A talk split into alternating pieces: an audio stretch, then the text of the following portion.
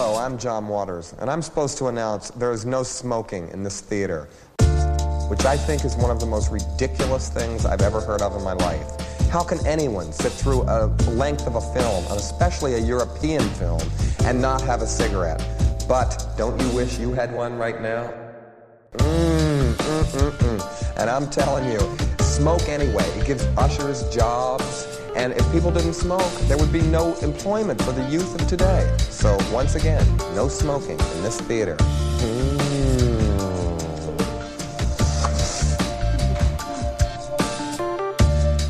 Oh shit, are No, we I just would- starting? Okay. I would explain any bit. Uh, I thought we were gonna have a clean. I thought we were gonna No, no, of course Jason not. Of course start. not. I I do need to know. Can we get through this without mentioning the name of the movie? I need to know how Cody feels about the first and opening shot of this movie. It is both video games and baseball. What? Oh, Where where did tell you land on this? Gotta tell you, um, seeing this at the at the at the Trylon Cinema in Minneapolis, Minnesota, which maybe we'll talk about later. Who's to say? Uh, and, and forgetting that this was the first shot of the movie that we're about to talk about, which I won't say the name of because that would be uncouth. It's But Moneyball. Uh, yeah, we're we're talking Moneyball today. No, it's uh, Again, it's our first ever follow up episode. back for more. Uh, it took me. I it took everything I had to not jump out of my seat and cheer, make it really uncomfortable for the sold out house. Uh, the sold out audit, like it was a, it was a packed house. Um, it was Wow. amazing. I, uh, I- yeah, and then it was that. all downhill from there, obviously. But I have to call BS. Cody, I mean, look, Cody is not a fan of the video game chat, but Cody does play baseball video, old school baseball video games. It's What is the true. one you're always Must playing be said, in, uh, backyard baseball. Backyard Yeah. baseball. Backyard baseball. You ever played this one? You ever played no, hardball? no, Hard, hard.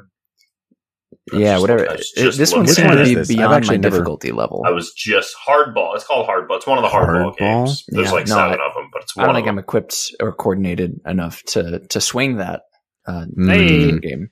Well, uh, But thank you for asking. I yeah, don't know. thank you for teeing me up then uh, for the beginning of our. Ooh. Ooh, yeah, see, Aaron's always dogging on me for my transitions. That one's a pretty good one, right? That was good. That was Knocked good. it out of you the park. point it Thank out though. you. You fucked it up because you pointed it out. I called my shot. it. Okay, I It's called my shot. You Put need like you need a chorus of resounding A's whenever you get a good uh, transition.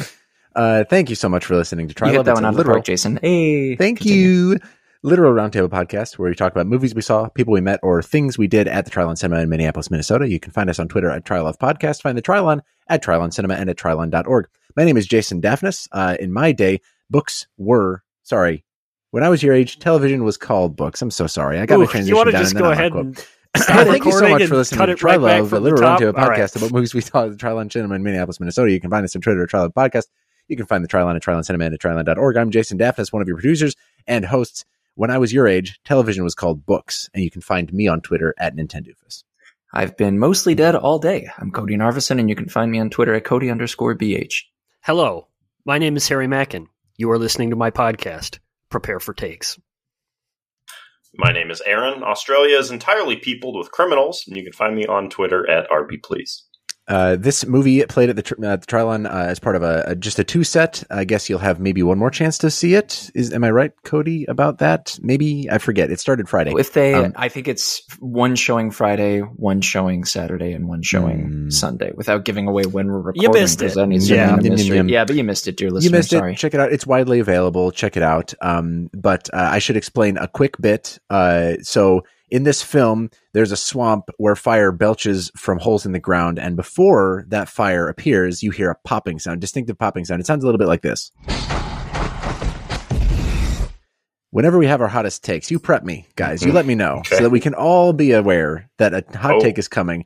I'll play that sound, and then you can let let the bomb drop. It'd be Are very we going funny to if have we hot never just takes about this if we- episode? it would be very funny if we have never get to deploy Okay, the sound sure. effect. Yeah. Uh, you but didn't. again, you didn't want to. You didn't think to bust that that out when I said moments ago. The opening shot of this film is the high point of the movie, and then it was all downhill from there. See that's one of the use cases. Listener, keep an ear out for that noise and for the verbal cue that will be somebody explaining that a hot take is coming. But uh, before all of that comes into play, you'll listen to Aaron explain uh, the movie and what it's about before we start talking about it. Aaron, Yes, we are talking about The Princess Bride, 1987 film directed by Rob Reiner. Uh, the film is an adaptation. I did not know this, an adaptation of William Goldman's 1973 novel of the same name that I didn't know existed.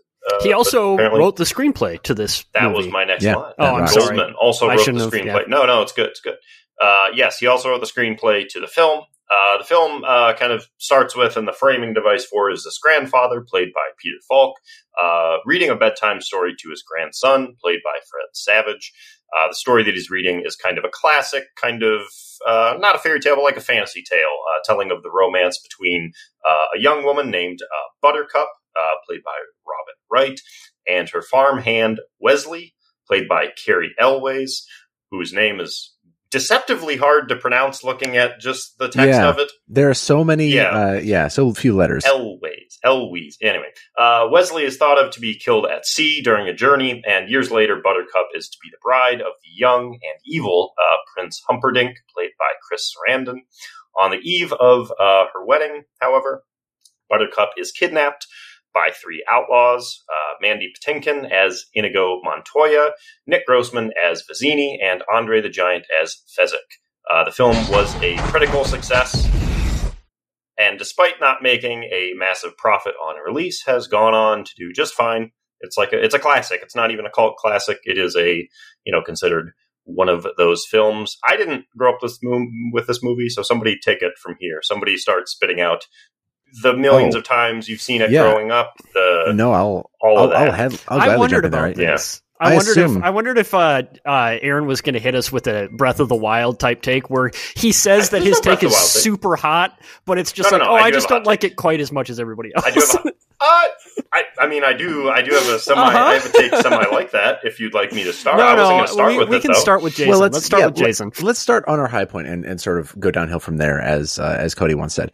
Um, I this movie was one that I have seen a bunch of times. It was one of those that, like a Monty Python, like a fucking in my house, Donnie Darko, just movies that get like seen and quoted. And yeah, I Donnie Darko. Yeah. My older I'm sister got a sorry, V. what? My older sister got a VHS from a friend, and we just we had so few things that we actually liked watching. It was like this, Totoro, Ru- uh, Rush Hour, um, Mrs. Doubtfire, uh, a bunch of old movies on TCM, and um, and yeah, Donnie Darko. Anyway, Your appreciation of like like mid two thousands emo makes a lot more sense now. I would say. this is the missing piece, huh? The little puzzle piece of Jason. Um, no, I, I, I have seen this movie a bunch of times. I've seen it. I think I've seen it. Maybe I saw it at the Uptown once, just on a lark. I forget, but I've seen it a couple of times theatrically and just at home. Um, it is one of those just uh, deep and abiding movies that you just get sort of comfort watch from, or that, that I do anyway. Uh, and it really pervaded. It's one of those that I'm sure everybody has. Just the just pervaded your vocabulary as a kid. You were constantly quoting the the the Mawwiage uh, monologue, or you know the ROUS's thing, or uh, the Vizzini sort of um, dialogue. All that just it's it feels deeply ingrained to the point where I don't know if criticism is a thing that I can really level against it, even if I like did start to notice. But honestly, and I'm trying to separate myself as much as I can from just the nostalgia of it. I don't know that I see a whole lot here that's missing. It sort of fires on all cylinders for me. It's just a really well oiled machine of a movie. But again, that's like through which with retrospect. I'm hoping for a cup. That's why I even devised that sound effect was like if anybody's got any reasons that like I should fall away from my love for this movie or my like interest in paying attention to it every time I watch it. I watched it this time. I got to introduce um, former guest and uh, former roommate Seth Zarati to the uh, to the movie last year uh, when I got the Criterion edition, and like he really fell in love with it too. He really had. Uh, by the way, R.I.P. He's rest in um, Pensington or wherever he is. He's currently in London with his mom on vacation, so uh, he would have joined for this episode. Had Governor, oi, oi uh, I oh let's go blimey, he's Um. Crocodile Rock and all. Uh, he would have been on this episode had he not been traveling at the time. Um, but I, yeah, I mean, again, there's your like seen it a million times type thing. I've seen it literally at church. I've seen it at a local opera house. Yeah, I know. I grew up in a weird spot of the world. Um, uh, I've seen it at home. I've seen it now. Uh, I, again, I didn't get to see the Trylon, but I think I'm pretty sure I saw it at the Uptown. Maybe it's the Uptown or the Lagoon or somewhere.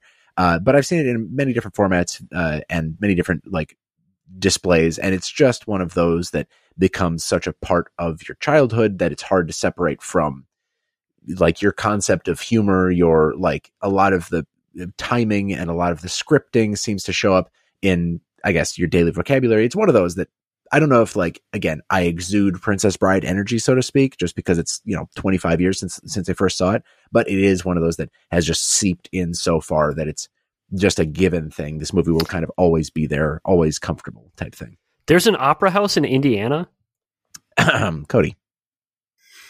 Wow, and it's called Cody. That's wild. Uh, small world. Is that like a Fitzcarraldo situation where somebody had to like bring it from very far away over a mountain or some shit? It's uh just for just to set the record straight. Tibbetts Opera House in Coldwater, Michigan. Uh, vaunted institution. no, wait, wait, wait. I'm sorry. I thought you grew up in Indiana.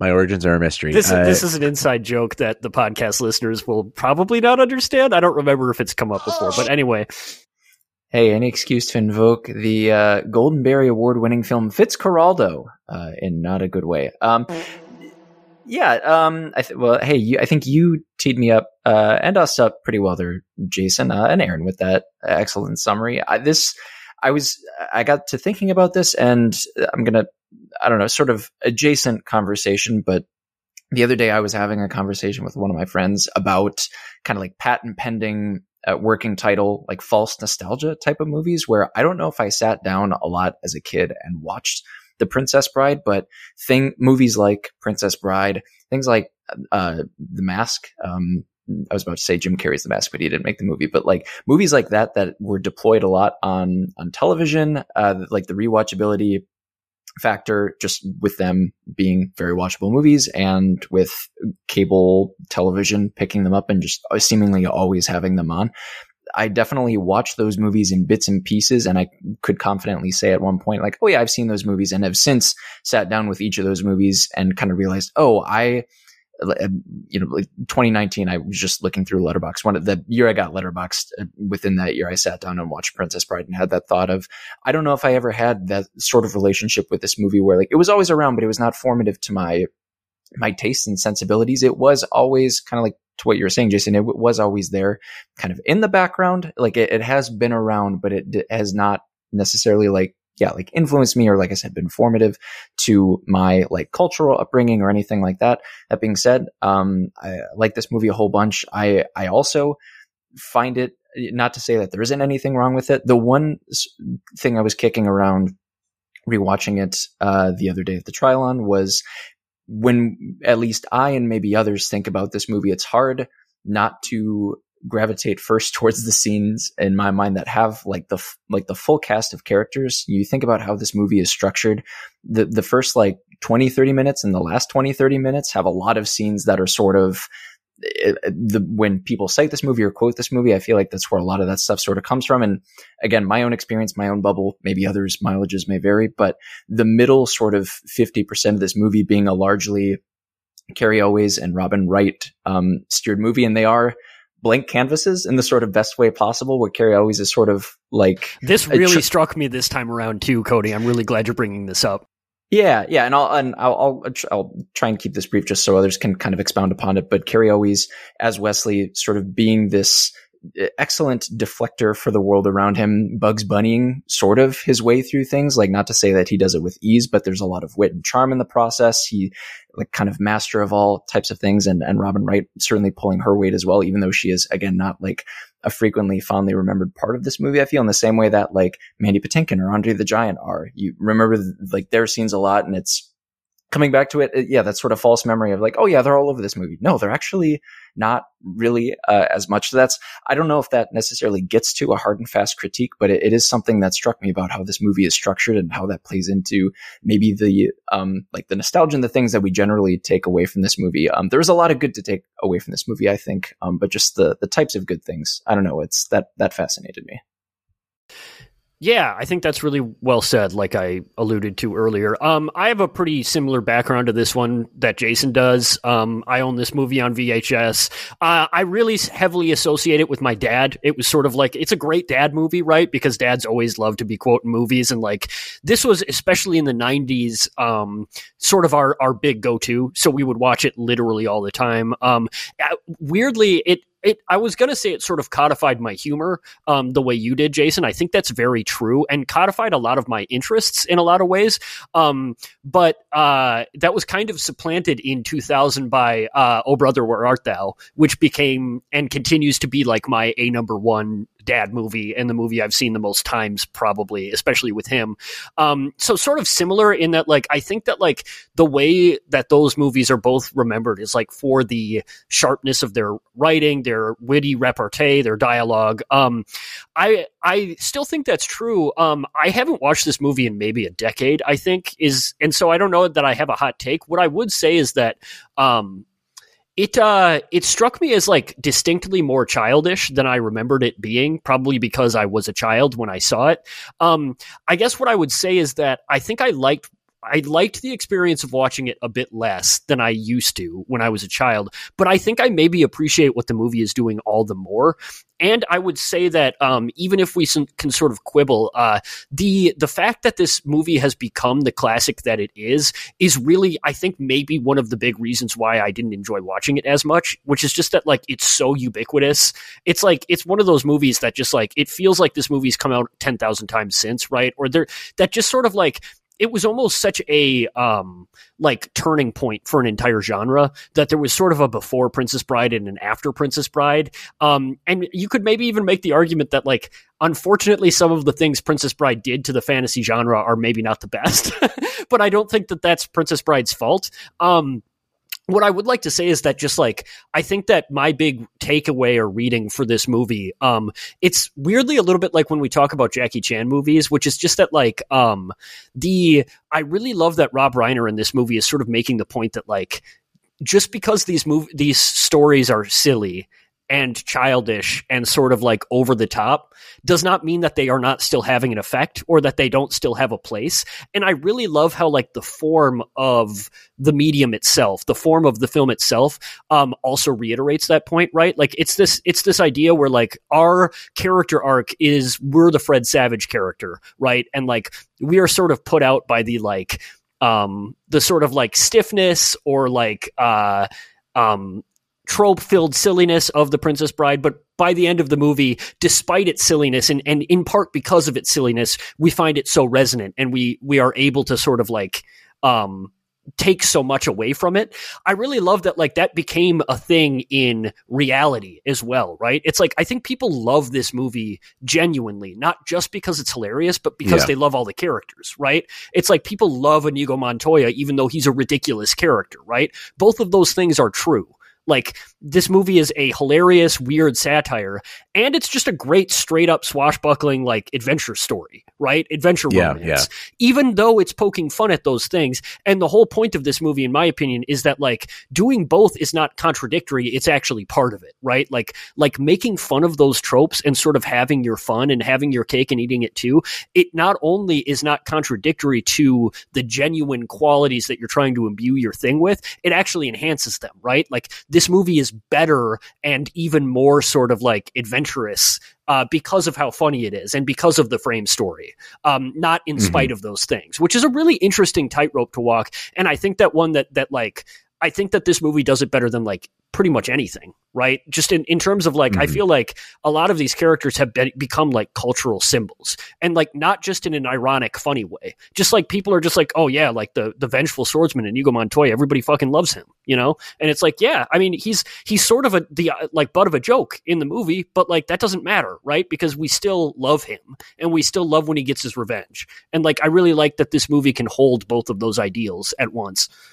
Yeah, that's I if I had like a talking point, it's it's one of those movies that's just like, what the hell do you even say about it for me? But I am glad that you brought it up because it's one of the things that I was thinking about while I was talking, with, or excuse me, while I was watching it was like the line between liking it as a kid and appreciating it as an adult is like, do I like it less because I appreciate it more? Did I don't was I not noticing? You know, was it was it able to just work on me more when I was a child because of like its broadest story strokes kind of thing? But then I came back to like. I think I can like it and appreciate it more because I can sort of tell how it's getting to that end point that you were talking about of like that balance of it's a good swashbuckling high fantasy, you know, romance drama um, uh, type piece, and also like a pretty fairly modern comedy, even by today's standards. I think a lot of this stuff still just really hits. Um, I think how it gets there, like, I mean, obviously the symptoms of that are like characters, like our main character is and Vizzini and uh, Inigo and and Buttercup and and uh, and and Westley, etc. But like, I think that the way it gets there is by drawing lines between some of these characters who like there are clearly characters who are just there to sort of take the piss out of a certain thing. And this is maybe a discussion point. Nobody has read the book, I don't think, on this podcast. Um, but I, I would like to know if the book has sort of any of these flavors of like modern humor or parody because I think its strength and its biggest liability, what it could have, like what could have gone wrong with it, is in its like some of these characters are clearly just built for comedy to take the piss out of the concept of, you know, like I forget the character's name, but um the like sort of Igor character who's washing up Wesley before he gets put in the machine is like one of those that, you know, he coughs and he has this That's like the sort of albino. sultry radio voice. Yeah. Yeah, the- that's the what he's known as. uh, but he's got the sultry voice after coughing, and it's like, oh, well, that's piss take on you know this sort of like creepy hunchbacked uh, character that's like subservient to the bad guy, or um, Billy Crystal as maybe one, the funniest character in the movie, the uh, sort of witch doctor character, um, who is just like a complaining, like back aching, uh, you know, hermit sort of character, um, at wisecracking thing, but like otherwise, there's just like.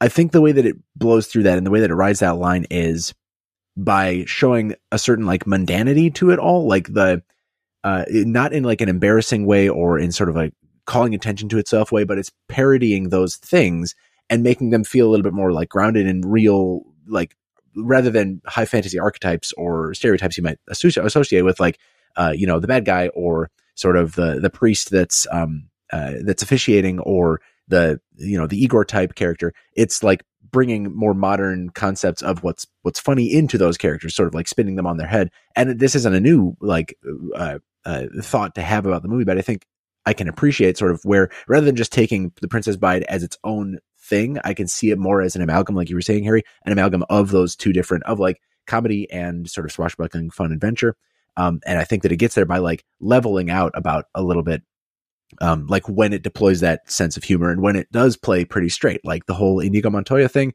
uh, like when he ends up killing Count Rugen is pretty straight at, at the end. Like he is able to like straight up just kill him and he's, it's a heroic moment and stuff, but just a one scene before that, you have the, uh, the like punchline of Christopher Guest pointing his sword and they're having this, you know, contested standoff in the hallway and he just drops his sword and runs and he just like clatters out of the room. And it's very funny in the moment. It's a very Christopher Guest moment, but then you're like moving to the next scene where it's this heated, bloody uh, fencing battle.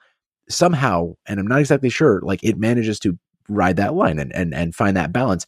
Uh, and my best guess is that it does, like when we're not in high comedy or high, um, uh, you know, sort of drama or action mode, we are just sort of like imbuing a lot of these characters with a certain mundanity. The, the rhyming thing that uh, Inigo and um, and Fezzik do, or the uh, you know again like the doctor who is just like he sounds like he's from the, the Upper West Side, and it's just very I don't know. It it sort of level sets about all of the characters and taking like this sort of preordained, you know where it's going story and putting those fun spins on it that don't feel like they're calling attention to themselves too much. I like that you said, Harry, that the Princess Bride, it feels like it was before and after, sort of, and that uh, it maybe like for better and worse, it changed a whole lot of how these movies tend to be written and be directed, is because I think so many of them do call attention to the things that they're parodying or make them long, sort of drawn out bits, or like just have the timing set to really focus on what somebody said and be humorous about it. I think part of that is the humor and comedic style directing of the time, and part of that is like conscious directorial choice to like not to not call attention every time that we uh, like have a punchline or every time that somebody says something funny to just move past it. Um, I didn't have a great segue from that to anything else. Do we want to just pick up the mic with the next step? All right, Aaron, tell us why you hate this movie. Yeah. I don't. What do you have I do against not hate this movie. I like this movie. Um, I did not grow up with this movie. I did not see this movie until college. Actually, I watched it with my now wife, and then uh, I think a bunch of just like uh, probably like twelve people in like a s- just a stuffed dorm room uh, in college. That was my first time watching it. Um, here, here's my my ultimate take about this movie, which is a good movie that I I, I do like quite a bit. Um, is that Wait, uh, a hot take? Would you say? I, I let me know if it's a play the thing. If it's a well, don't play it until you hear it. This might be a hot take. This might Well, not it's in be a hot take. preparation of the heat, so I don't know if that. It, it, play it if this is uh, scorching for some reason, but just like my own like knowledge of this movie, like before I had seen it, and even leading up to like this viewing, because I don't remember a ton from watching it in college.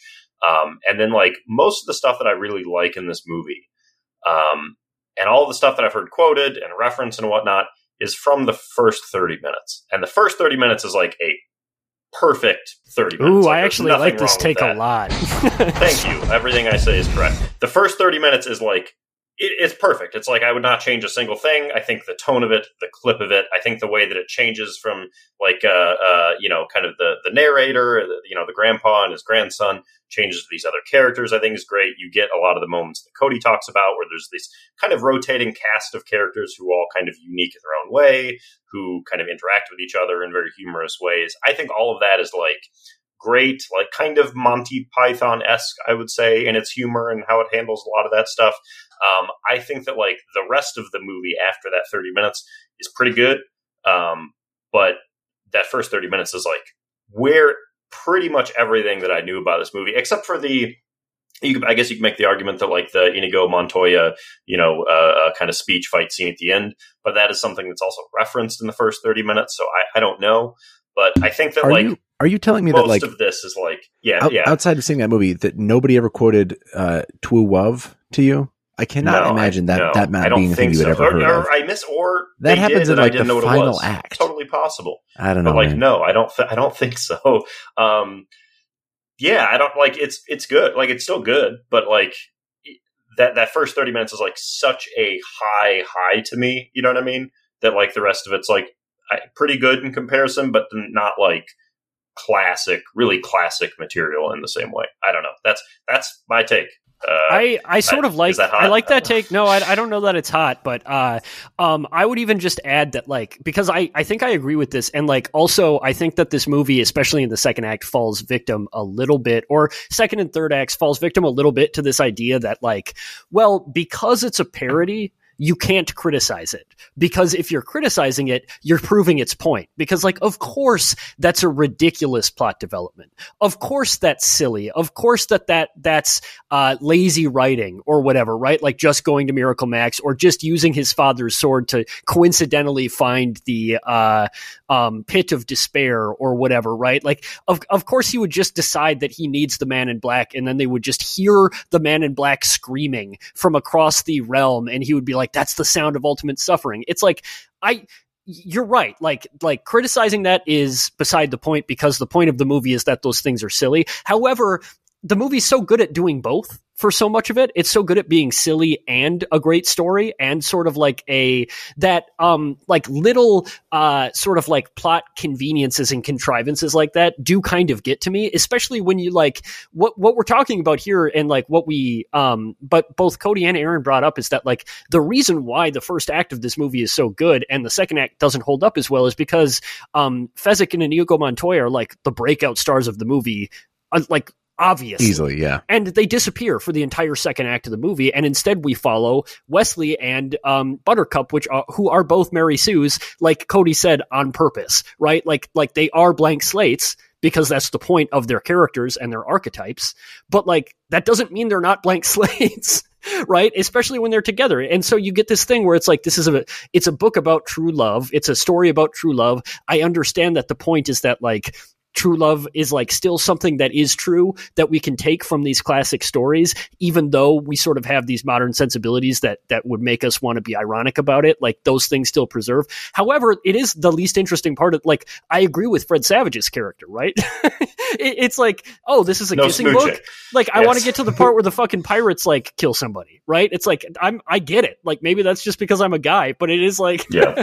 um it it's it's really interesting, right? And like I think that like um I don't know exactly how to reconcile that feeling with this idea that like because my other sort of big take about this movie if you will and I I don't think it's an original one or one that we brought up before but like I think the thing that this movie does better than the sort of like pretenders that followed it is that I think post Princess Bride, a lot of what lessons movies learned from this is that, like, oh, we should be somewhat ashamed of our genre trappings. And so we have to sort of like wink and nudge the audience so that they know that we're smarter than these. Whereas that's exactly the wrong lesson to learn from the Princess Bride. And the, the whole Princess Bride's point is like, oh, yeah, those dumb sort of musty anachronisms and tropes of classic fantasy, they are great and like they make stories better. And like all of these things that we think are silly about these old stories that we can sort of discount they were all actually like part of making the story better. And i want to show you that now just by sort of like like just sort of tilting your perspective so that you can kind of see it with modern humor that all of those things were already there, right? Like the whole point of the framing device is that like Fred Savage thinks he's too cool for this old musty story that his grandpa brings. And then by the end, he's super compelled by it, right? Like we are able to see the ways in which these stories bridge generations. I think Rob Reiner's whole thing here is that like it's because all of this hilarious comedy and these silly things, they were always a part of this thing, right? Or like we we could always see them or they could always be there and they made these stories better. And so like the idea that like oh, but like now we have to apologize for them is it like exactly wrong right? And I I really like this uh, that about this movie is that they're like I feel like I'm doing the the just the Zizek uh, point when he's talking about Kung Fu Panda, but he's he's like the whole movie's making fun of the ideology, but the ideology prevails at the end, and it's like yeah, like that's that's right, right, and like in doing that you have to sort of like you have to exalt these ideas like these cliches they have to be um, something that you love and celebrate. And I think that this movie does that really well, even if there are times when I'm frustrated by it.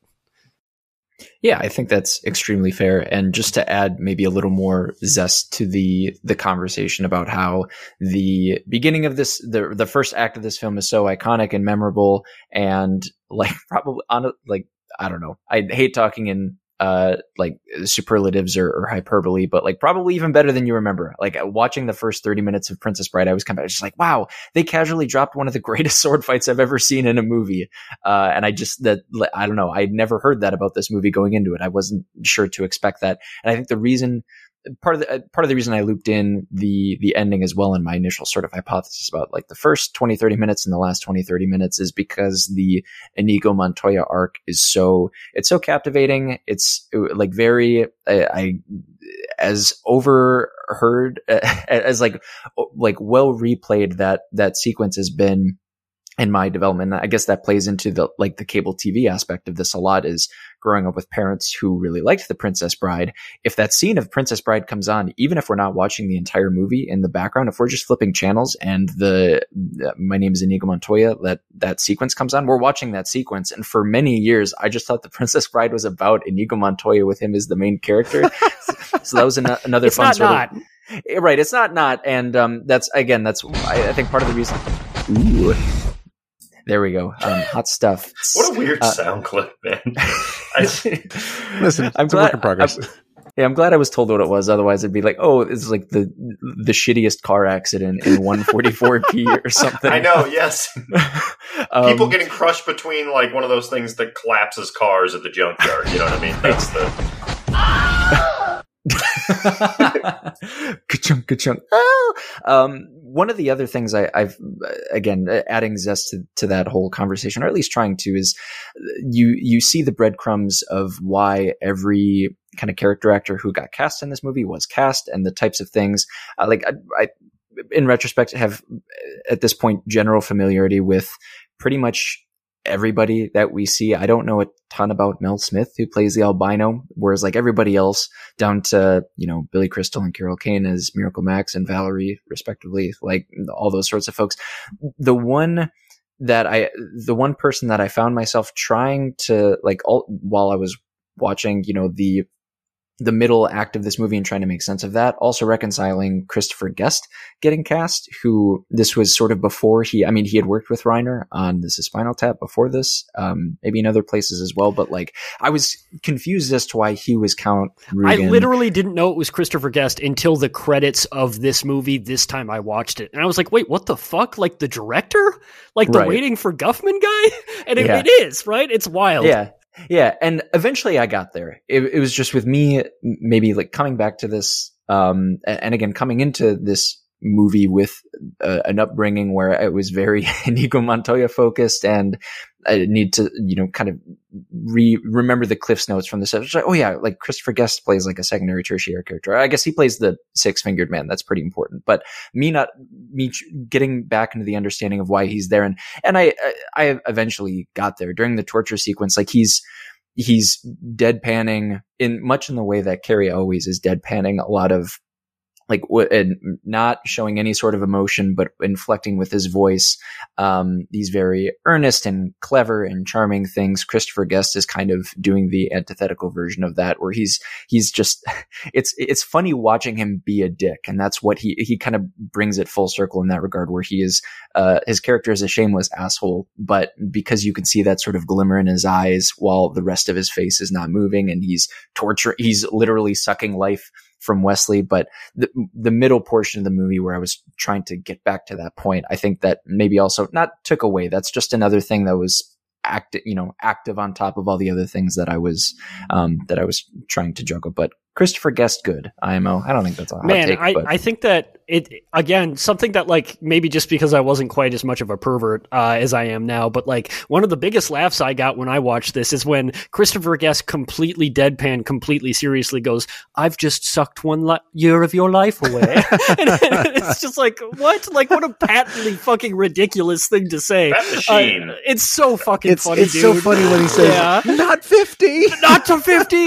there are people 2023 consensually putting themselves. Oh, in that absolutely, Machine. That is yeah. a, that That's- a big community on the a lot, internet. a lot of It's fetishes started right baby. here. Um, oh, that I just too. wanted to talk about. I feel like real quick, like we maybe don't talk about performances a ton. Um, I think it's really worth noting. Like, I think a huge part of the reason why this movie is so enduring is because of the performances. Right? Specifically, I think Mandy Patinkin like crushes this like to a level that nobody uh, ever will again. Right? And it like it's sort of the perfect performance in that like at no point do you think that he thinks he's in a funny movie right? Like he is completely crushing this, like completely straight. Like he's taking this role so seriously, right? It's like um everybody talks about how like uh um you know, it's it's just like I think Cary Elwes, you can make the argument is sort of playing this like he knows, right? Like his character is genre aware. Uh Inigo Montoya is absolutely not, right? Inigo Montoya is clever and he's funny and he's charming and he's roguish, but like he is a hundred percent committed. Um, and I think that plays so well, especially against um, Andre the Giant, who is simply the most charming man who ever lived in this uh, movie. Like I don't think anybody's had as much screen charisma as he has. Like with the the way he reads his lines, the way he like smiles, I'm just like I like I love this person.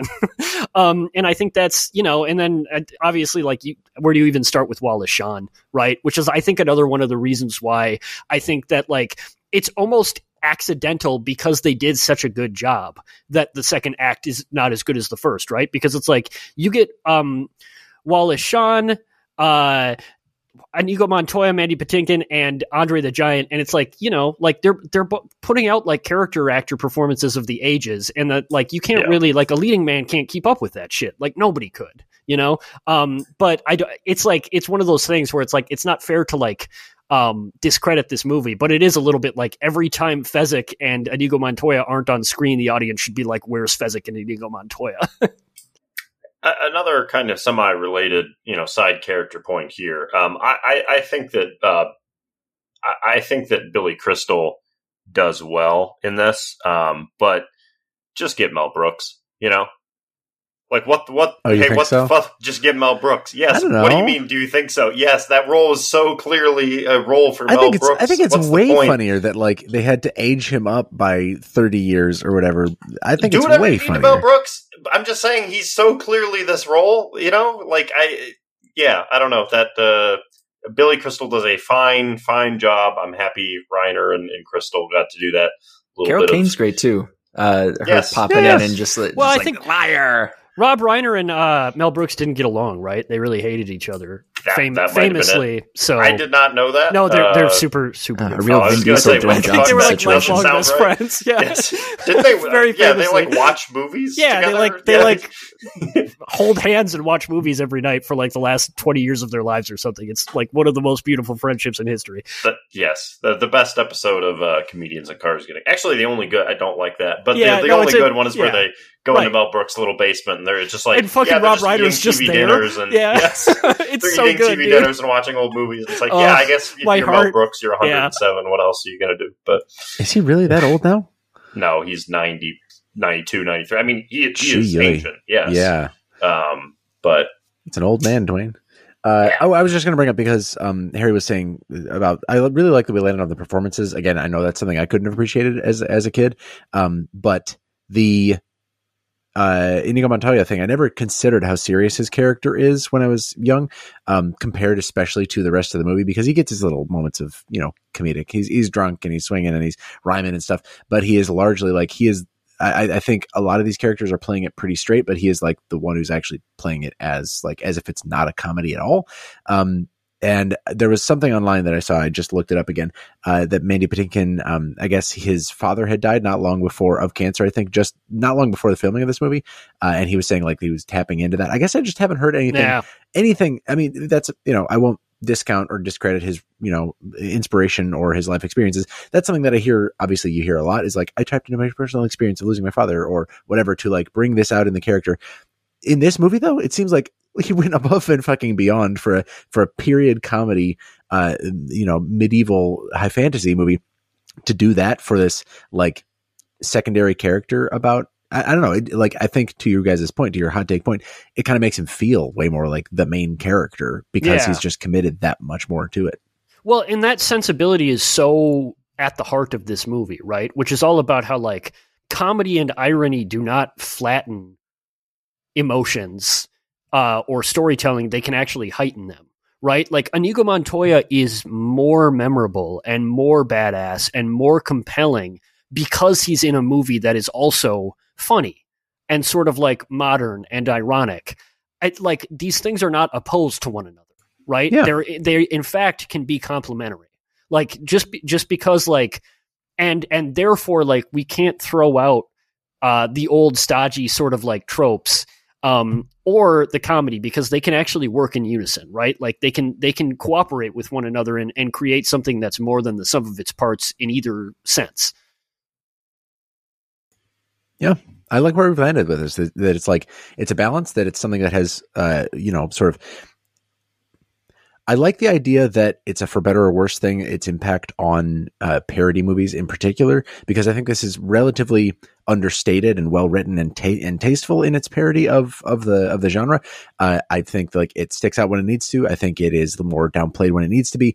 But I think largely, I don't think you're going to watch a parody movie past this date that's like, wow, that's really taste like really well done. This is like the tier of Princess Bride of like not make not again. I think I just come back to like how much it how proud it is of its own little twists and subversions of the form, and I don't think it I don't think it like calls too much attention to itself in that respect. Um, should I open up the drawer, the junk drawer? Do we uh, have anything else in terms of like larger discussion points we wanted to get to here? I know we're sort of like, what the hell do you say about this movie, Ing? But if there's anything else anybody's got, now's the time before we uh, bring it open for the little tiny things.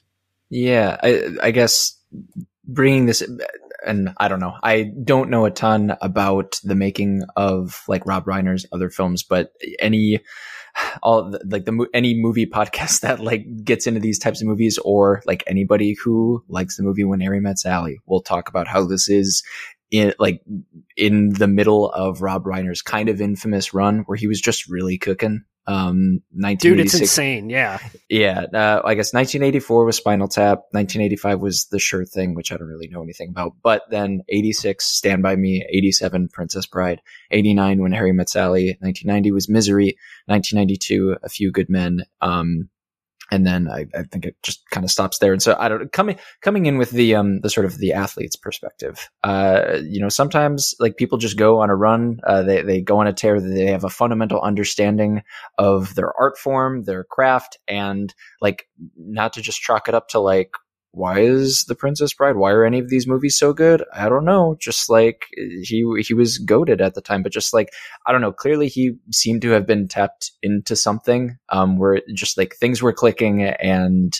Uh, you know, to to make a movie like The Princess Bride, uh, uh, I don't know, a truly excellent film that comes in at what was it, ninety nine minutes? That's um, yeah, I couldn't do that. This I- would be five hours if I tried my shitty hands at it. It Honestly, that is a good point because like I remember this movie being way longer. You know what I mean? It's like maybe that's just a kid thing, but like I remember this sort of like sweeping epic. And then it was like, wait, like there's really like they meet he meets Inigo Montoya and Fezzik like 15 minutes before the end of this movie. uh, after they meet in the first act, and like almost never again. Right? It's like it's it's way more truncated than I remember it being. Cool. Yeah. Um. I were we? At, I was sorry. I Yeah, was typing I- it in the chat. I didn't know I if we were in the junk drawer. I was about to. proper. I do I was have about like to a. open up a junk drawer, but uh, if you Okay. have if you have another thing, please. The Let's- is slowly milk this. creaked open. Yeah, it's it's, it's open just enough to put your finger in, we but need might, to, might the slam it again. I might slam it again. Greased. Uh, Yeah. Yes. Cody. I, I, I wanted to drop that in there just in case it, it evoked anything else. Um, but the, I think the more junk drawer appropriate thought, and this is something that Nick Cooey brought up in his write up for The Princess Bride, the recent screening that evidently he and, um, and Abby as well, I think posted about it somewhere on social media and myself were all at. It's a dark theater. I didn't see anybody. I went by myself, but there was uh, a really great moment in our screening where towards the end when Wesley is um uh to, he has his to the pain monologue and he has the lines like your ear like you'll keep your ears uh, so that you can hear every shriek of every child that sees how fucking hideous you are.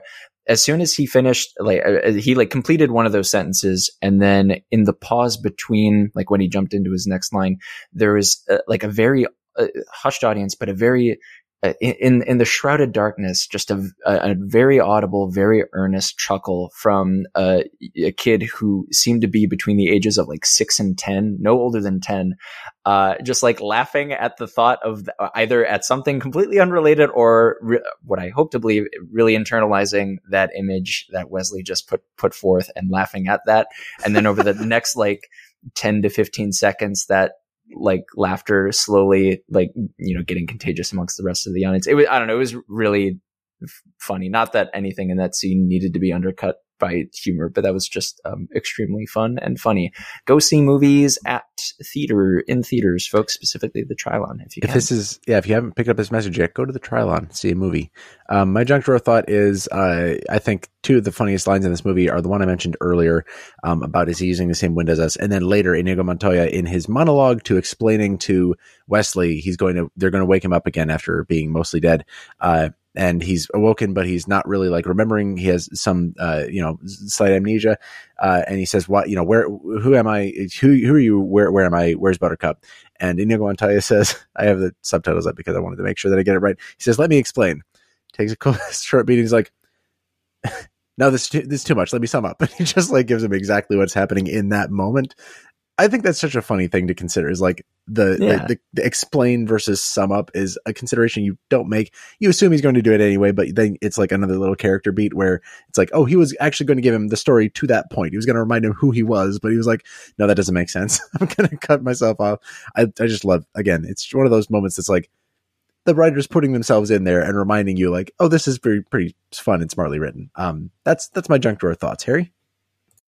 Yeah, I have a couple. First of all, we barely brought it up. It makes sense because it's like a very short amount of screen time. Um, Peter Falk as the grandpa is just absolute like J.K. Simmons as J. Jonah Jameson levels of like the obvious right casting of all time, and also just a cheat code. Like if you're gonna put Peter Falk in this position in this movie, it's gonna be a fucking classic, right? It's I- just like the most Oh, charming man. human being who ever lived doing that thing and it's just like it's just easy, right? It's fucking like you got it. It was right down the plate, but like you smashed it out of the park. If I can Um, give you, if I can give you like a short drunk drawer note on the junk drawer note, for the first time, he gets Columboed as like a one more thing. Yeah, Literally, like before I go, That's a really good point. Columboed. Yep. I love that. Anyway, Oh wow, yeah, I didn't great recognize it was him. point. What? I You saw his I- eyes pointing in different him with directions with facial the hair. mustache I and the literally was like, Wow. I don't. That's Nick was like, oh, Fucking yeah, kidding that's me? Columbo, and I was like, what? That's crazy. Whoa. Missed If you it. Yeah. if if you had said that's uh, F- Peter Falk from Wings of Desire, you would have immediately gotten it. Peter Falk was in Wings. No. Um, uh, shout outs to Prince Humperdinck. Uh, first of all, Humperdinck, fac- fantastic name. Uh, Oh, really yeah. knocked that one out of the park, Rob Reiner. Um, a very thankless performance because he's playing this sort of like obvious villain and also like, I, I think this is probably intentional. So I'm not to like, I'm not to like scold or whatever, but like huge queer coding on all of the bad guys in this movie compared to the good guys. Like I said, I think that's kind of part of the genre fiction, but like Humperdinck is like so obviously playing like a gay dude who is, who is sort of like, like very, Um, oh, you mean his underling who tortures people that he just loves watching? Yeah, oh, you know, right. I usually they have like a but whole yes, thing course. together. And the guy with the gate key, like yeah, pretty clearly. Uh, yeah. But but Humperdinck is so funny in this role, like especially like in again in the first act when he's like he's tracking uh, the progress of, of Wesley and he knows like these details that are ridiculous to know. Where he's like, there was a great duel here and someone defeated a giant in single combat, and he's like Iocane looking at like yeah exactly. It's like what the fuck are you talking about? But um, I really love that. I one of the lines that always gets to me because of just how uh, amazingly pompous it is is when um, Buttercup is like, "Will you swear you won't harm him?" And he says, "May I live a thousand years and never hunt again." it's just like they they do such a good job of like making him the most ridiculous human being, uh, and I really love that. So, uh, an underappreciated role perhaps when he's with all of these heavy hitters, but uh, we're shouting out that I think Humperdinck does a really good job of being so unctuous in this movie. Chris Sarandon was he in Night of the Demons too? He was in one of those horrorthon movies, I think, wasn't he? Or am I hallucinating that? I, feel got like he- no idea, my man. I'm sorry. I, I feel like he was in one of those horrorthon movies from episode 142. Maybe listeners, you go back and listen to that um, one hour and 20 minute episode from 2021 for us. And uh, there was some horror movie that we saw that in which he featured, but I forget which one it was, or maybe. Anyway, I might be wrong. Uh, let the listeners confirm or deny. Um, if that's the final uh, thought in our drunk drawer, I'll close that back up and open up the uh, good grief. Give me a GIF um, gates, please let me know what GIF you want to see out with this episode on Twitter. Mine is going to be any of the shots of them climbing the cliffs of insanity, the funniest physical comedy. the in- cliffs maybe of in the- insanity. Wallace Shawn, again, we didn't mention his name yet. Uh, say his name. Incredibly, incredibly good in this movie. Just fu- No, I fucking- said it during the Did during you? the summary.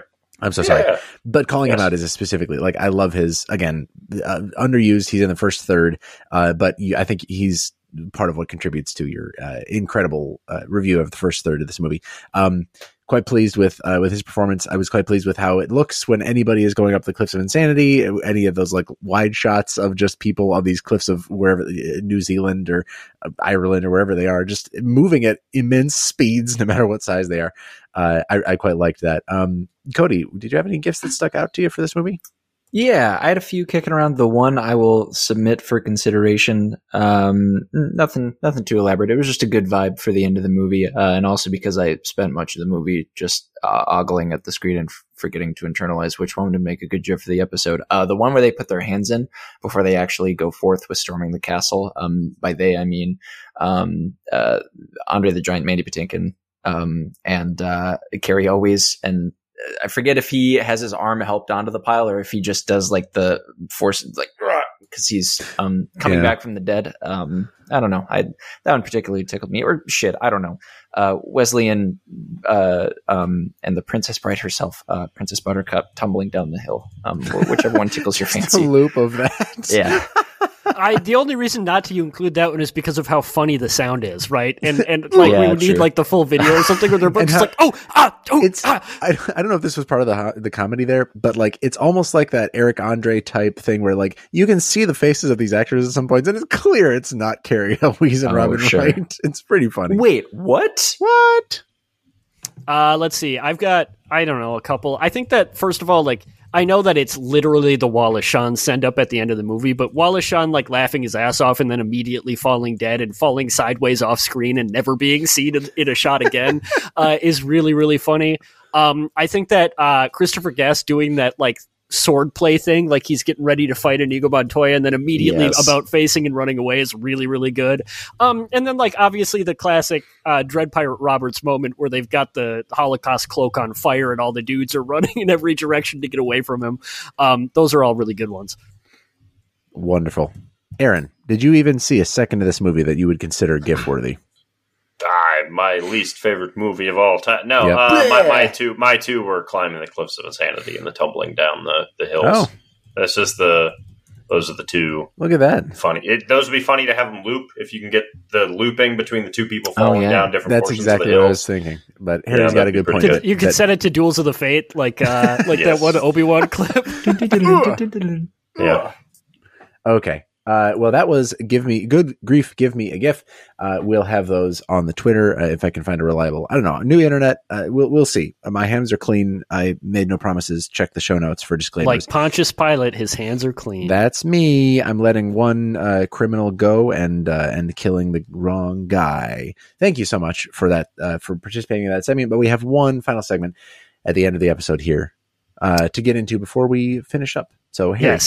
can you lead us in? I would love to, Jason. It's the segment we like to call Cody's Cody's Noties. Wow, gentlemen, thank you for that introduction of unusual size. Uh, today, we're going to navigate through a little something I like to call the Princess Tried. And for the show notes, Jason, that's spelled T R Y apostrophe D.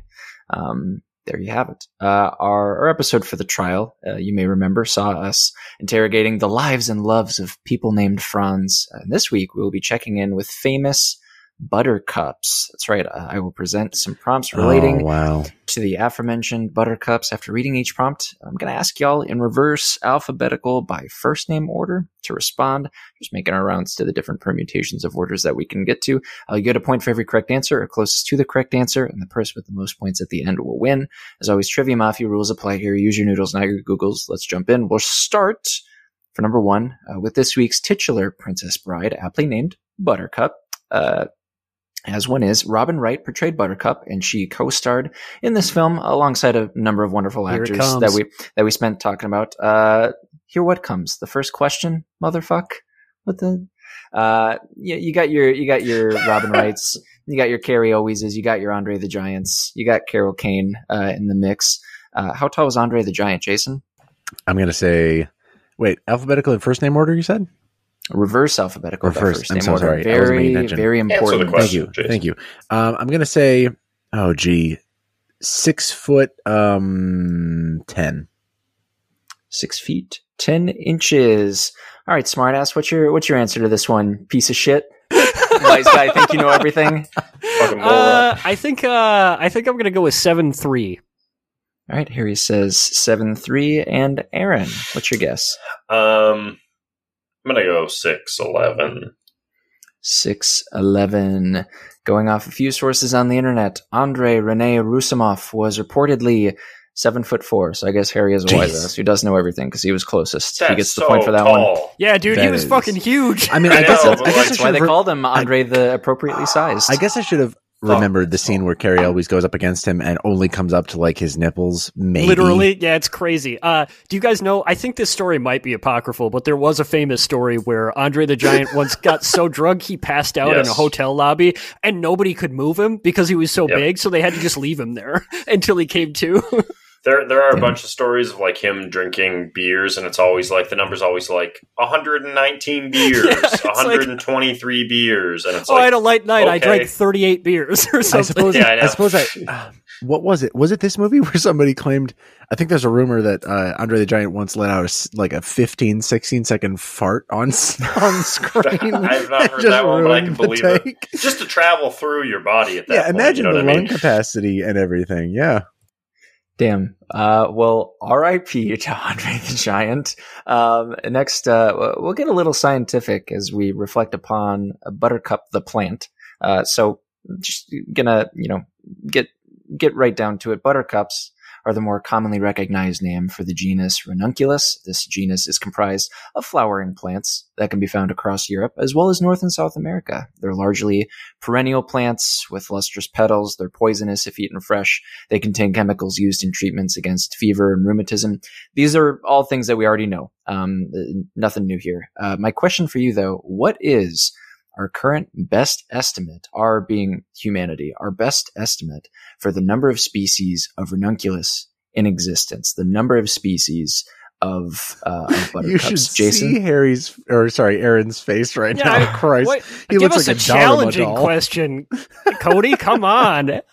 I uh, yeah, we just we, we we spent the first question, the hardest of the hard. I, you know, how tall is Andre the Giant? And now I'm just I'm I'm, low, I'm lowering the T. I'm actually putting it on a T for you, Thank teeing you. it up. Thank you. I am going to guess 1,055 species of Ramunculus. Ramunculus? Uh, ridiculous. Uh, Ridiculous. Harry, what's your guess? Uh, fuck, man. I don't know. Two, uh, 285.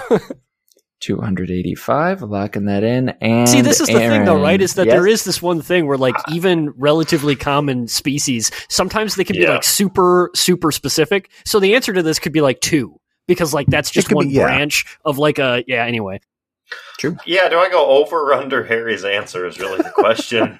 do I go 200, 200 he guessed 285? Do I go 286 or 284? you gonna go- son of a bitch. I, I am so rarely in this position, okay? Uh, I'm going to go 284. 284 is the I'm going to think guess. it's like 13. Yeah, yeah. Uh, well, we'll find out. There are an estimated, according to science, there are What an if I got Estimated it is a right off the bat? Estimated is not a good word for this. You know what I mean? Yeah, it's uh, I, it's the after shopping around, this is the number that floated up uh, most often. But 1,700 species of ranunculus plants. So, uh, point Jason. See, there are benefits Wow. to Long not last. benefits. to congrats going on your first. first point ever in Cody's noties, Jason. Point. not Yeah. impossible to get a point if you go first. 225 episodes. I'm gaining on you guys. Yeah, well, hey, you know, have your your celebrations now, gentlemen. It's still very much anybody's game as we slide into question three, where we'd be foolish to not touch upon the song "Build Me Up, Buttercup," uh, brought to us by the Foundations. Pretty uh, relatively straightforward question in comparison to the last one. During its release, what was "Build Me Up, Buttercup's" peak U.S. Billboard Hot 100 position on the weekly charts? So, like, what's the highest rating it got to? Uh, what do you think, Jason? I'll say it got up to number 12. It's respectable. Number 12. Yeah, that is respectable. I've never gotten to number 12. Have you, Harry? Also, what's your guess? No, I never have. Uh, thirteen, never twelve. Um, I would do number nine.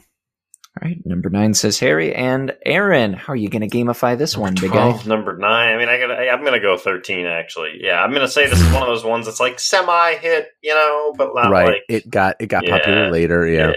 Mhm. Cody's going to be like, it was number one for three and a half years, setting Yes. every record That's how radio known. worked back then. Uh, I don't know. I, I don't know about three and a half years, but it did make it up to number three. so, Whoa. so there's that. So Harry Goddamn. is is closest, and he technically has to get a point. I should almost enforce like if everybody's way far off, maybe nobody gets the point. But you know what? At number nine made it to single digits. You'll you'll get the point there. Uh, Harry holds the lead, two points to Jason's one. To Aaron zero, still is yet to get on the board. Still plenty of opportunities to get points. Bye Um, week. Yeah, how how are we doing, fellas? How are we feeling? As- I know I'm feeling incredible. Quick check in. I'm Yeah. feeling like I'm coming back after being mostly dead all day. Sure. Yeah, that's hey callback humor. Uh, for question four, let's go ahead and shout out Buttercup of Powerpuff Girls fame. Uh, for those unfamiliar, if somehow you're unfamiliar, uh, the Powerpuff Girls uh, is an animated show that first aired in 1998 and has had honestly a lot of certified legends of animated programming attached to it over the years. It was created by Craig McCracken. Uh, the animator, I believe it's Genndy Tartakovsky. Um, he was involved. Uh, voice actors Cathy Cavadini, Tara Strong, E.G. Daly, Tom Kenny, Jennifer Hale, Jim Cummings. The list goes on forever and ever. Uh, what I'm going to do is list off three potential options for what the Powerpuff Girls were originally conceived as. One of them will be correct, uh, but I'm going to give you three options uh, as to what they were originally named, and your task will, of course, be to pick out the correct choice. Uh, and your choices are as follows. So, option A is the Beat Up Brigade. Option B, the Super Sisters. Option C, the Whoop Ass Girls. So those are your three options. Jason, what's your guess? I'm gonna say whoop ass girls. If it didn't make it, I'm gonna say whoop ass girls. Okay, locking that in. Harry? For whatever reason, that one has the ring of truth. But I'm gonna, in the interest of starting to cover the spread, uh, I guess I'll do the Super Sisters. All right, locking that one in. And now, Aaron, you going to cover the spread or are you going to go a different direction? What What's the answer for covering the spread? I don't want to. Uh, what is it? I thought- one I more thought- time? first, I thought you were going to say, uh, what's the answer to this one? yeah, Cody? no. Uh, could you just uh, am I the right uh, answer? oh, thanks, Excuse- thanks for asking. It's uh, it's A. I'll, I'll have the uh, right you answer, almost please. got me. I, I Uh, said I'll have the right answer. Yeah, so uh, so B and C have been guessed. Uh, the one that has not been guessed is A, the Beat Up Brigade. I'm. I'm sorry. I'm not going to cover this. I don't. I, That's fine, I don't. that's fine. I don't. I'm Coward. going to go whoop ass girls. I'm sorry. I just think it's the whoop ass girls. I think it's like power. You know, it's like a slightly edgier kind of. Yeah, yeah. Gotta go with that. Okay. Uh, I'm just going to read this straight from Wikipedia. Uh, while attending his second year at Cal Arts in 1992, series creator Craig McCracken created a short film, Whoop Ass Stew, about a trio of child superheroes called the Beat Up Brigade. No, they were called the Whoop Ass Girls. Yes. Um. So, so point Jason and you Aaron. almost. Uh, I yeah, you know I, I the moral about it and I was victory like, is mine. uh, sorry, uh, no, no dub for you. That No such turn. thing here, loser. Uh, for correct uh, answers. survey only. says uh, Jason and Harry are now tied for the lead with two. Aaron is hot Whoa. on their heels with one. Whoa, whoa, Um, whoa, whoa! yeah, whoa. Is the one guy who always wins this in the the only one who's in last place? He doesn't always shit. win. What is whoa, whoa, whoa? Whoa, whoa, Yeah, whoa, whoa, whoa, everyone's whoa, whoa, firing. whoa, I just said I'm at half power. I'm, Hmm. try- I'm recharging. yeah, Fine. He's about to whoop ass girls, y'all. Uh, and for this Let's hear it for and Whoop f- Ass Girls. Yeah. For this fifth and final question, we will take uh, we're going to take a deep dive into the career of a baseball player known professionally as Buttercup Dickerson, uh, born Excuse me. Born- what? uh, a clean read of that, a But baseball hardly know player her, son. known oh, boy oh boy uh, known professionally as Buttercup Dickerson.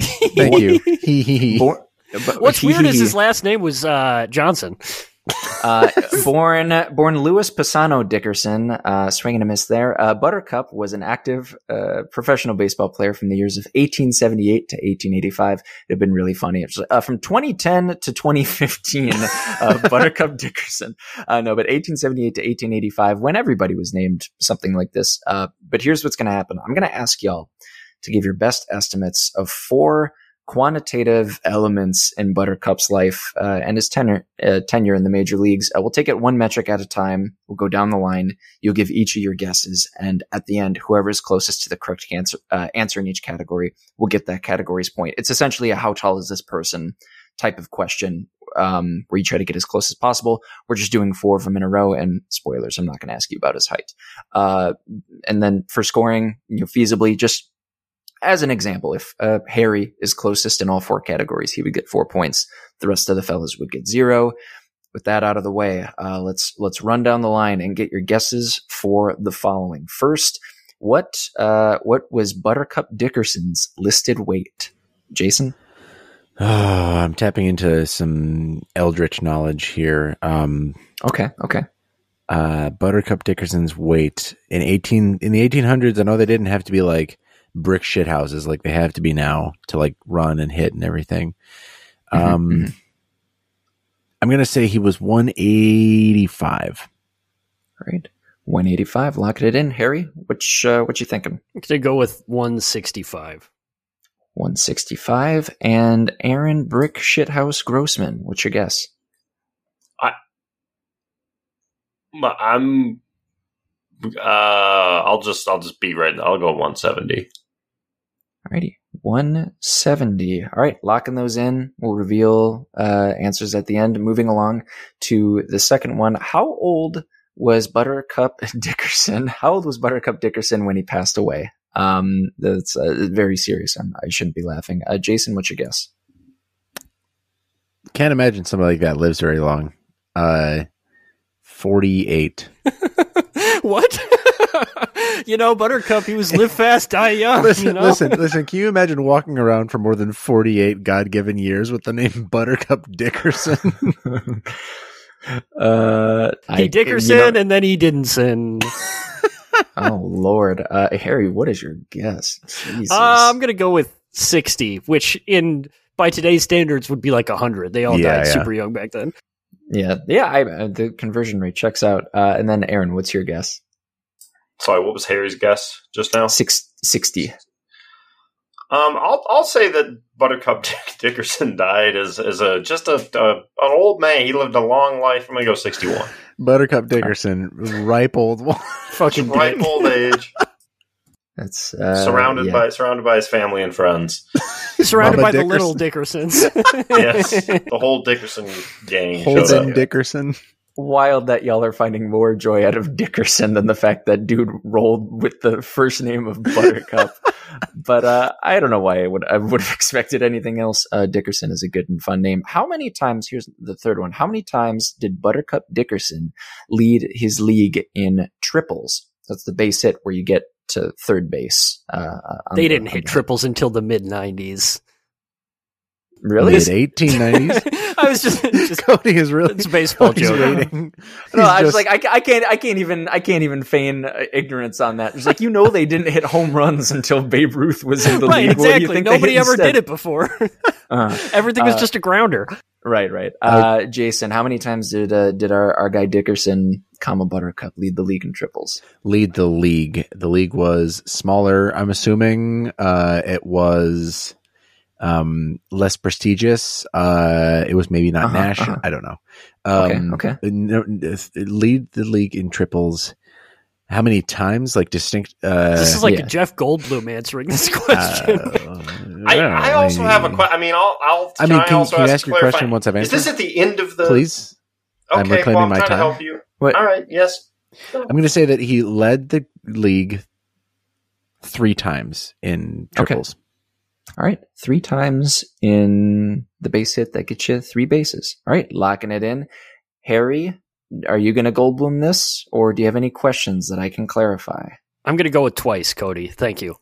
All right, locking it in twice. And now, Aaron, do you, do you have a question or a Goldblum uh, impression uh, I mean, that I need to I think address? My answer is easy here. Yeah. So, is leading? So, someone who's not really into baseball, does leading the sure. league mean at the end of the season it is yep. counted up? Yes. Yeah, so, it is not. Yes. Yeah, so, someone right. takes the lead in a season and does not right oh no that would be impossible to to quantify or at least like yeah get records Tell records from from so long ago yeah no i yeah just be so at, at the end of the year whoever has the most of the thing or like the best rate of doing a certain this, thing they would yeah. lead the league does that. this materially change your answer though aaron like yes. how does that information well, yeah change? i mean if he, if he took it? the lead in triples that would be like oh I yeah mean, I, us, 17 times or whatever oh okay okay i mean he told us how many years i mean here's the thing i, I butter buttercup uh, uh, Buttercup uh, Dickerson.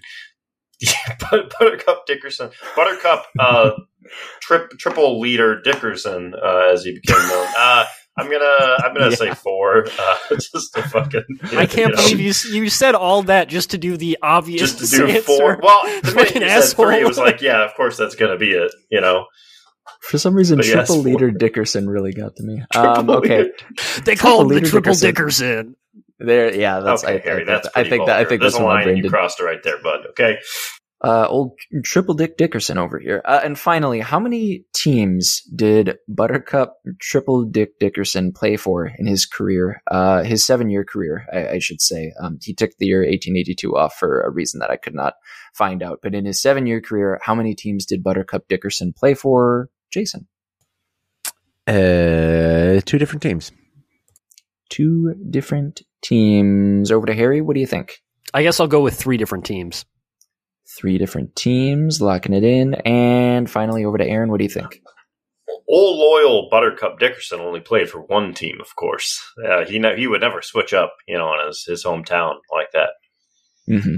Gotcha. I can't okay. name, but it's yeah, it's, yeah. I'm going to say one. No, that's that's fair. Uh, yeah, I mean, I, I, I'm not going to name the teams either. I didn't, there, there are a lot. The teams back then did not match up to what they are now. So if you're interested yeah, and in also, the team or teams that he played for, yeah, go look them up. They're literally reference. all terrible racial epitaphs. Every single team in baseball back then. So we can't say any of them. Yeah, that uh, that is unfortunately how that works. Um, but thank you very much, gentlemen. I'll ju- just to get ahead of it. This has been the Princess Tried. I will now read off the correct figures. So Buttercup Dickerson's uh, listed weight is, as a, a, according to Baseball Reference, 140 pounds. Whoa!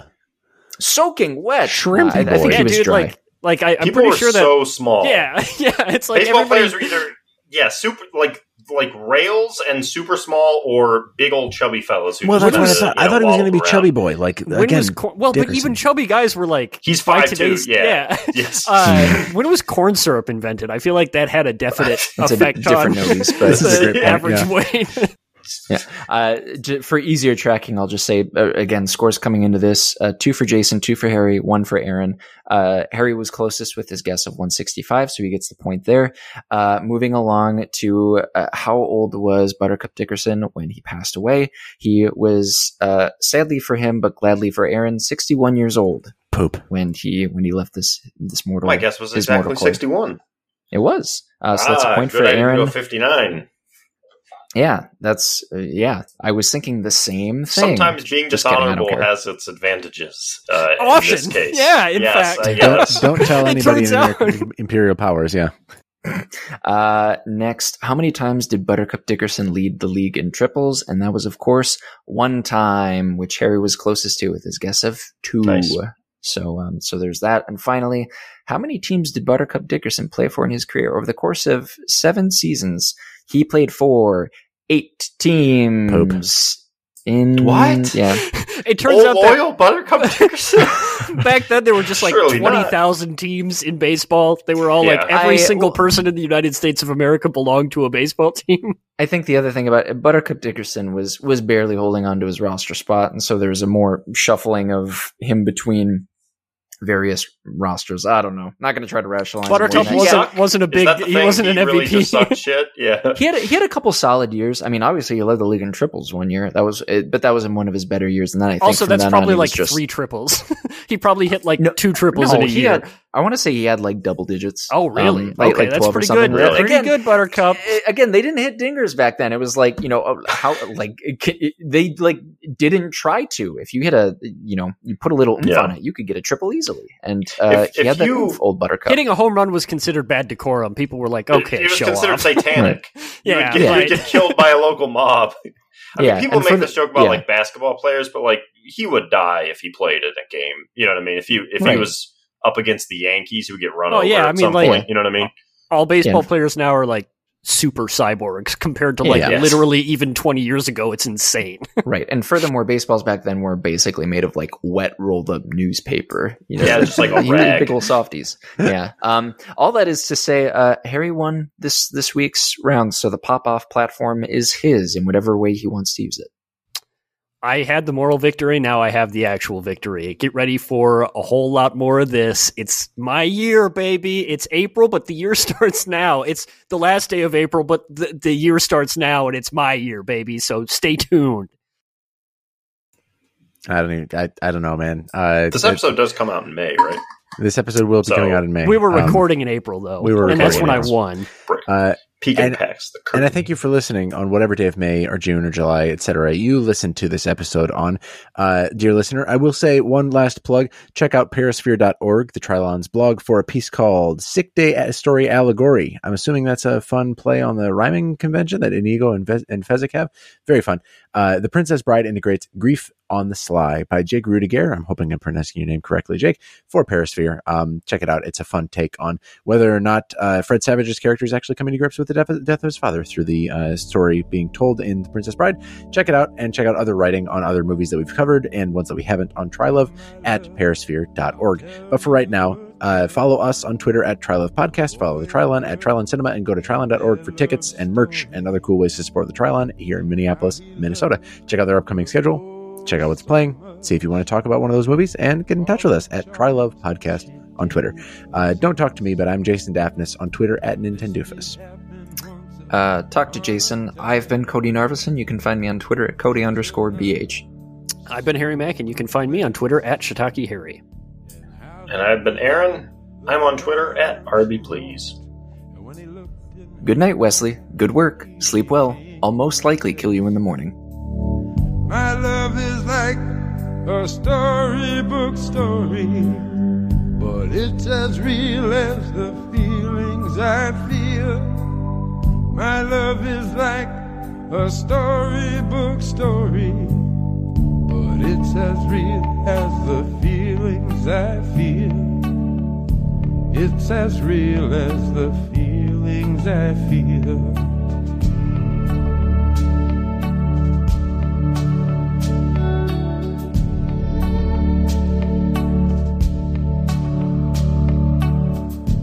Love was stronger than the power so dark. a prince could have within his keeping. His spells to weave and steal a heart within her breast, but only sleeping. My love is like a storybook story, but it's as real as the I feel. My love is like a storybook story, it's as real as the feelings I feel. It's as real as the feelings I feel.